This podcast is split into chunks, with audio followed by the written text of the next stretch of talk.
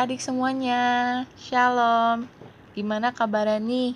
Kak Karen senang banget bisa kembali hadir dalam program Renungan Harian Audio Cerdas Berpikir. Melalui Renungan Harian Audio ini, kakak berharap pikiran kita akan semakin diisi oleh kebenaran dari firman Tuhan. Jadi kemarin sudah disinggungkan soal new normal life, yang intinya adalah kita menjalani hidup dengan normal seperti biasanya, tetapi dengan cara hidup yang baru, seperti dengan menjaga kebersihan, jaga jarak, memakai masker, dan mematuhi protokol kesehatan yang berlaku. Misalnya nih, adik-adik mau pergi ke mall atau ruang publik yang lainnya. Nanti adik-adik kurang lebih akan diukur terlebih dahulu suhu tubuhnya oleh para petugas Kemudian diminta untuk cuci tangan dengan menggunakan sabun atau menggunakan hand sanitizer. Serta dan menjaga jarak antara satu dengan yang lainnya. Kemudian, tidak lupa untuk menggunakan masker.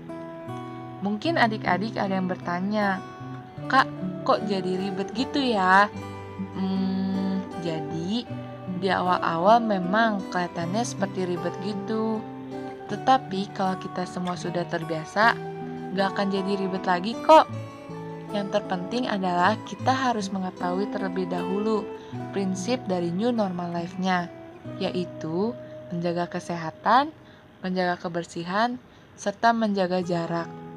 Semua bentuk-bentuk protokol kesehatan yang berlaku, ya tujuannya dalam rangka ngejalanin prinsip yang tadi kan. Nah, itu tadi adalah soal new normal life secara umum loh ya. Kemarin juga sempat dibahas soal new normal life di dalam kekristenan. Ya kurang lebih seperti ini. Kita hidup normal kayak biasanya, tapi dengan cara hidup yang baru, yaitu dengan mematuhi firman Tuhan. Hmm, kedengarannya kayak ribet gitu sih. Jangan begini, jangan begitu gak boleh begini dan gak boleh begitu. Tetapi kalau kita semua sudah terbiasa, jadinya gak akan ribet lagi kok. Lagian juga, kita harus mengetahui prinsip dalam ngejalanin new normal life dalam kekristenan. Paulus pernah menulis begini dalam Galatia pasal 2 ayat 20. Namun aku hidup, tetapi bukan lagi aku sendiri yang hidup, melainkan Kristus yang hidup di dalam aku. Dan hidupku yang kuhidupi sekarang di dalam daging adalah hidup oleh iman dalam anak Allah yang telah mengasihi aku dan menyerahkan dirinya untuk aku. Kita semua saat ini sama-sama tahu kan bahwa sebelumnya Paulus tidak percaya pada Tuhan Yesus. Dia adalah seorang penganiaya orang Kristen pada waktu itu. Setelah dia percaya pada Tuhan Yesus, dia dapat menjalani semacam new normal life gitu, yaitu hidupnya selayaknya manusia pada umumnya, tetapi dengan cara hidup yang baru, dengan prinsip yang baru, yaitu hidup bagi Kristus. Paulus tidak musingin apakah ini boleh atau tidak, apakah itu boleh atau tidak. Paulus pernah bilang begini di dalam 1 Korintus pasal 10 ayat 23. Segala sesuatu diperbolehkan. Benar, tetapi bukan segala sesuatu berguna. Segala sesuatu diperbolehkan. Benar, tetapi bukan segala sesuatu dapat membangun. Dari ayat tadi, kita semua bisa ambil sebuah prinsip utama untuk jalanin new normal life dalam kekristenan. Intinya adalah hidup bagi Kristus. Kalau kita semua belajar hidup bagi Kristus, maka pada saat kita melakukan sesuatu, pertimbangannya adalah apakah itu berguna atau tidak, dan apakah itu membangun atau tidak.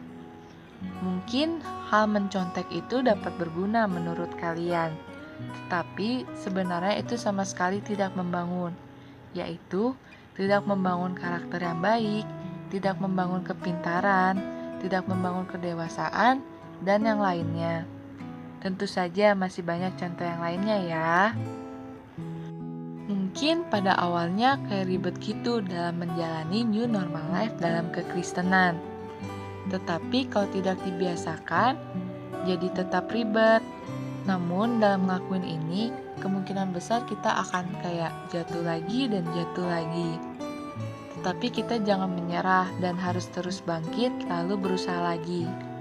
Kita juga harus percaya bahwa suatu saat kita pasti bisa benar-benar hidup bagi Kristus.